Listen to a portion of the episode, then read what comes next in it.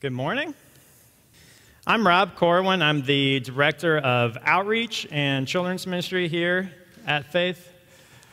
So, I had a, a great joke planned for this morning about how I got to preach the first Sunday when Kevin was away on his sabbatical, and how that was clearly a sign that I'm second to Pastor Kevin. But Jim stole my glory last week as, you know, he had to fill in for Pastor Kevin. Uh, no, but I'm, I'm thankful that Jim was able to fill in for Pastor Kevin last week. And I'm glad I have this chance to preach this morning. And thankfully, Pastor Kevin has already begun to enjoy his sabbatical. And over the next few months, as Pastor Kevin is away on his sabbatical, we'll get to hear from a variety of preachers. So, when the opportunity came for me to preach today, I got to choose any passage to preach from. So immediately I knew which passage I wanted to preach from. I wanted to preach from Matthew 11, 25 through 30. So if you have a Bible, I encourage you to open up to that passage. And if you're using a Pew Bible, that's on page 966. Now, Matthew 11, 25 through 30 is one of the most important passages in all of Scripture to me because it serves as a constant reminder to me that my worth and my value in the eyes of God does not rest in my ability to do good things and good works, but my value in the eyes of God rests entirely on the grace that He gives me through Jesus. So follow along with me as I read from Matthew 11, verses 25 through 30. At that time, Jesus said, I praise you, Father, Lord of heaven and earth, because you have hidden these things from the wise and learned and revealed them to little children. Yes, Father, for this was your good pleasure. All things have been committed to me by my Father. No one knows the Son except the Father, and no one knows the Father except the Son and those to whom the Son chooses to reveal him. Come to me, all you who are weary and burdened, and I will give you rest. Take my yoke upon you and learn from me, for I am gentle and humble in heart and you will find rest for your souls. For my yoke is easy and my burden is light. Let's pray. Dear Father, I pray that you will speak to us through your word. Your word has power, Lord, to break down the pride in our hearts and lead us back to you. Father, remind us today that our worth does not depend on our own good deeds, or our own religious performance. Remind us through your word today that our only hope is the grace that you have given to us through Jesus. Help us to understand your grace today. Help us to see how you give us that grace. We pray in Jesus' name. Amen. Scotty Smith is a well known pastor and writer in our denomination. And in one of his books, Scotty opens up to share more about his story as a child. Now, when Scotty was 14 years old, he was walking down the hallway of his high school on his way to the freshman lockers with a group of peers and friends. And as a 14 year old, all the normal fears and insecurities coursed through his body. And just before rounding the corner outside the athletic department, Scotty saw the head football coach coming towards him. And Scotty knew the coach, not because Scotty was on the football team, but because him and the football coach had lived next to each other. Now, Scotty thought, okay, this will be cool. Coach will greet me by name, and some of my friends who are with me will be impressed that he knows me on a first name basis. This could be good. So the co- coach stopped in front of Scotty, but instead of extending a hand for a handshake, or instead of asking how Scotty was finding his way around, the coach stopped in front of Scotty, looked him over from head to toe, looked him straight in the eyes, and said, I'd be so ashamed to have a body like yours. And then he walked off. To humiliate Scotty in this way, it left him feeling objectified and humiliated. For Scotty, the shame was so unbearable that it launched him into a deep obsession with losing weight. So Scotty started barely eating anything. He was started running scores of miles. and he lost, he began losing weight and began building bulk. And then his friends, as they saw him building that bulk and losing weight, they gave him the new nickname Meatball. But in response to Scotty's shame, Scotty began the hunt for acceptance that left him feeling restless. The more he would perform, the more he would be valued and accepted by others. Scotty felt restless because his worth was tied to his performance. This restless reality that Scotty lived in of trying to prove his worth through his performance, it's the same reality that so many of us live in. Do you feel restless today? Do you feel burdened? Do you feel you have a constant need to prove your worth through your performance? I imagine that for a lot of you, the answer to that question is absolutely, absolutely yes. Because the reality is, this is the world we live in. The world we live in values and accepts us more and more the more that we perform. It's in our workplaces. The more we do for our employer, the more that we will be rewarded and promoted. It's in our marriages. The more our spouse does for me, the more I will love them in return. It's in our friendships, it's in our families, and in reality, it's even in the church today. The world we live in communicates value upon performance and because we live in this reality, we approach God boasting in our good deeds, trying to prove our worth to Him. But today, as we look at Matthew 11, 25 through 30, we're going to see that our value in the eyes of God does not rest in our religious performance, but instead, our value in the eyes of God rests entirely upon the grace that He freely gives us through Jesus Christ. So, as we look at Matthew 11, we're going to see three different ways that God shows us grace in this passage. First, we're going to see that grace is for the humble. Second, we'll see that grace is given through Jesus. And third, we will see how grace gives us rest for our souls. So let's start by looking at verses 25 through 26 to see how grace is given to the humble. At that time, Jesus said, I praise you, Father, Lord of heaven and earth, because you have hidden these things from the wise and learned and revealed them to little children. Yes, Father, for this was your good pleasure. Now, to understand what Jesus is saying here in verses 25 through 26, we need to ask three questions about these verses. So, what is hidden?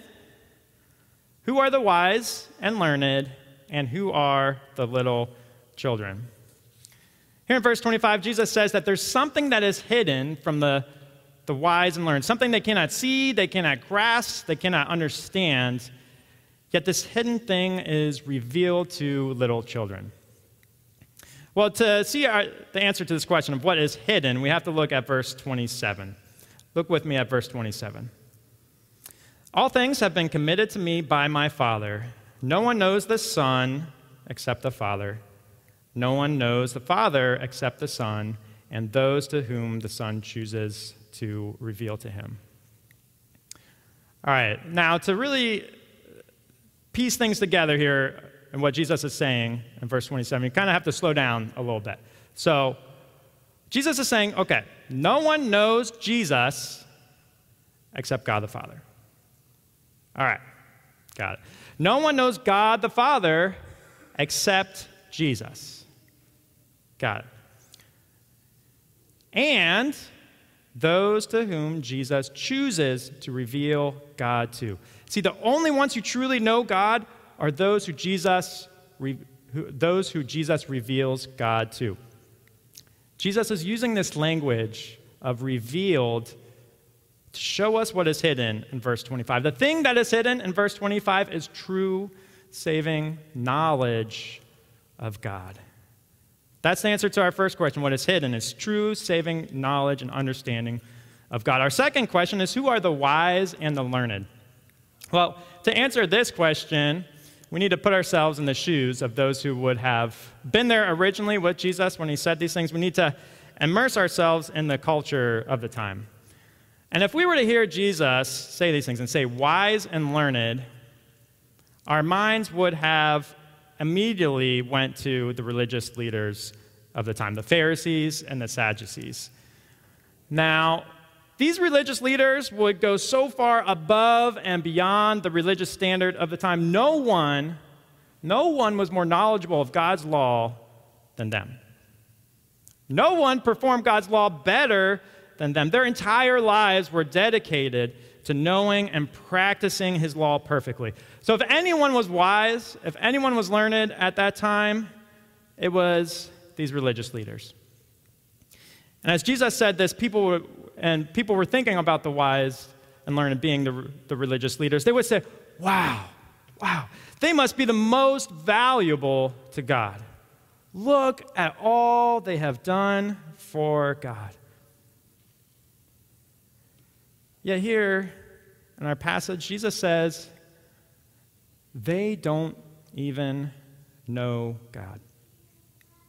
Despite all their religious performance, their prayers, their sacrifices, their ability to follow God's law so closely and so perfectly, they don't even know God. Who knows God? Little children. What is Jesus saying? What, when Jesus says little children, what is he talking about? What, what does he mean when he says this? Well, when I was in seminary, I was studying this passage, and I was looking at this, this word for little children. So I asked my Greek professor about it. And he looked at me and he said, babes. It could literally be translated babes. So I thought about saying to you today, knowledge of God is revealed to babes. Then I thought about it again for a minute and I said, you know what? Let's go with infants. Infants, that's better. Knowledge of God is revealed to infants. I don't want there to be any confusion as to what I'm saying here. But this is what Jesus is saying the wise and the learned, those who have their long list of religious accolades and performance to boast in before God, those who in our worldly eyes would be the most valuable to God, they don't even know God. Who knows God? Infants. Many of you who know me know that I am a dad. I have two little girls and a baby on the way in October. And my wife and I, we just found out we're having a baby boy this October, so we are very excited about that. Now, one of the things that I have experienced as a father when that child is first born is that that child, that newborn child, is completely and in every way dependent upon its parents, right? I mean, the only thing that child knows how to do is cry out, wow, like a scream and scream, basically saying, I don't know what I want. I don't know what I need. All I know is that I need something, and I need you to give it to me. And then you, as that parent, you're holding that baby and you're thinking, I don't know what you want. I don't know what you need. Help, right? You're saying the same things. But here, this picture that Jesus is giving us of an infant this is the picture of the one who truly knows God. It's not the wise and the learned with their religious performance to boast in, it's infants. It's those who are utterly and entirely dependent upon someone else. It's those who can do nothing for themselves. It's those who have absolutely nothing to boast in before Him. Those who acknowledge their sin it's those whose lives are a mess. They are the ones. They are the ones who truly know God. And you see, because we live in a world that demands performance for our value and acceptance, we often feel that we have to have some sort of religious performance to bring to God. And when we hold on to that religious performance, to those good deeds, as our confidence before God, we fail to know Him and His grace. If you want to truly know God, then you must lay aside your pride. You must lay aside your good deeds. You must lay aside your achievements, and you must approach God as a broken, fallen sinner. as one who acknowledges that you have fallen short of his expectations, just humble yourself. Humble yourself and acknowledge that in reality, you have nothing to boast in before a holy and perfect God. Because you see, if we can never have rest for our souls if our value in the eyes of God is based on our religious performance and good deeds. Right? Because we will be driven to do more and more and more, to be more and more valued in God's eyes. We are taking the value system of the world and applying it to how God values us. And if we li- live this way, we, just like Scotty Smith, will feel restless because our value is based on our performance rather than God's grace. Come to Jesus as an infant today. As one that doesn't have any good deeds to boast in, as one who is acknowledging your sin, as one who is crying out to God for help. Lay aside your good deeds, your religious performance, so you can have rest for your soul. Grace is for the humble. And we also see that grace is given through Jesus. Look with me again at verse 27. All things have been committed to me by my Father. No one knows the Son except the Father, and no one knows the Father except the Son, and those to whom the Son chooses to reveal to him. According to this verse, who has the power to reveal the knowledge of God? Jesus. Who is the one who chooses who knows God and who doesn't? Jesus. See, our knowledge of God rests entirely upon the authority Jesus has to choose who he reveals God to. Jesus chooses who gets to truly know God. And that means we are completely dependent on His grace. Now, this reality that Jesus chooses who gets to know God, now that is something that's really, really hard for us to grasp and to come to terms with. You know, because we want to think that if we do all the right things, we can have full assurance that God would accept and save us. Now, don't you see, though, that if, if that were the case, then you would have something to boast in before God. And if you have something to boast in before God for your salvation, you are making God's grace cheaper than what it really is. Earlier this year in Faith Kids Club, our Wednesday night programming for kids, we're taking 10 weeks to learn who God is. And one of those weeks, we learned that God is kind. Now, to teach this principle, I taught from Ephesians 2. So let me read a few verses from Ephesians 2 to you this morning. Ephesians 2, verse 1. As for you, you were dead in your transgressions and sins. Verse 4. But because of his great love for us, God, who is rich in mercy, made us alive with Christ. Even when we were dead in our transgressions, it is by grace you have been saved. And God raised us up with Christ and seated us with him in the heavenly realms in Christ Jesus, in order that in the coming ages he might show the incomparable riches of his grace, expressed in his kindness to us in Christ Jesus.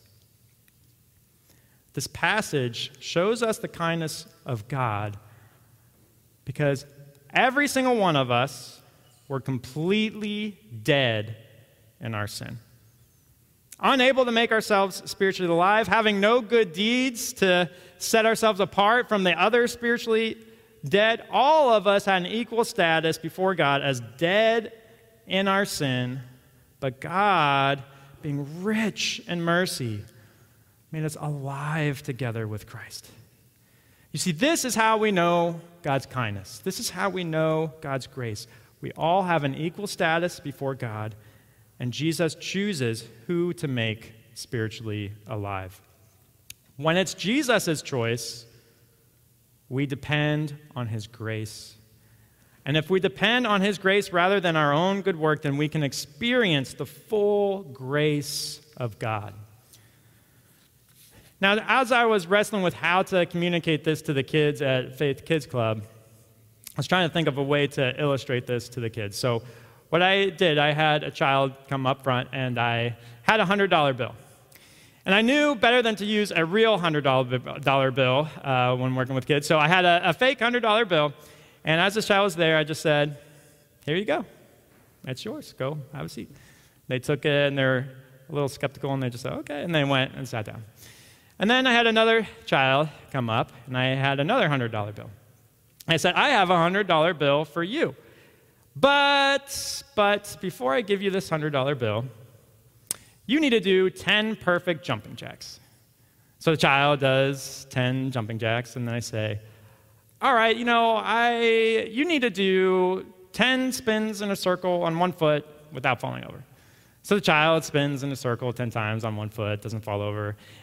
And I look at them and I say, All right, you've done good enough. Here's your $100 bill. Go have a seat. And then I ask the kids, who experienced more kindness from me? I'm not kidding. Every single one of their hands were boop, pointed to that first child. It was obvious to all of those kids there that that first child who re- did nothing to receive that gift experienced more kindness than the child who had to do something to earn it.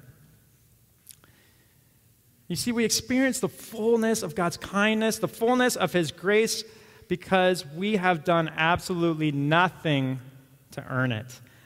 God's grace is worth so much more when we have done nothing. And God's grace is cheaper when we claim to have done something to earn it. The only way that we can experience the fullness of God's grace is as if we are all equally dead in our sin, having the same status before God, having nothing to boast in, not even in the littlest thing for our salvation. When it's Jesus' choice as to who gets to truly know God, then we can rest. You see, because we rest in His gracious work rather than our own. See, what would we be resting in if we had to do something first for Jesus to then choose us? There'd always be part of our own work, right? Our own good deeds that are dependent on us. And we wouldn't be able to have full rest for our souls if we had to do something for our salvation, something for God to choose us and be gracious to us. We couldn't rest.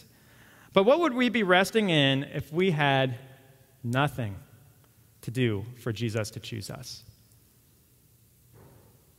We'd be resting in His grace. We would be completely and entirely resting upon His free grace.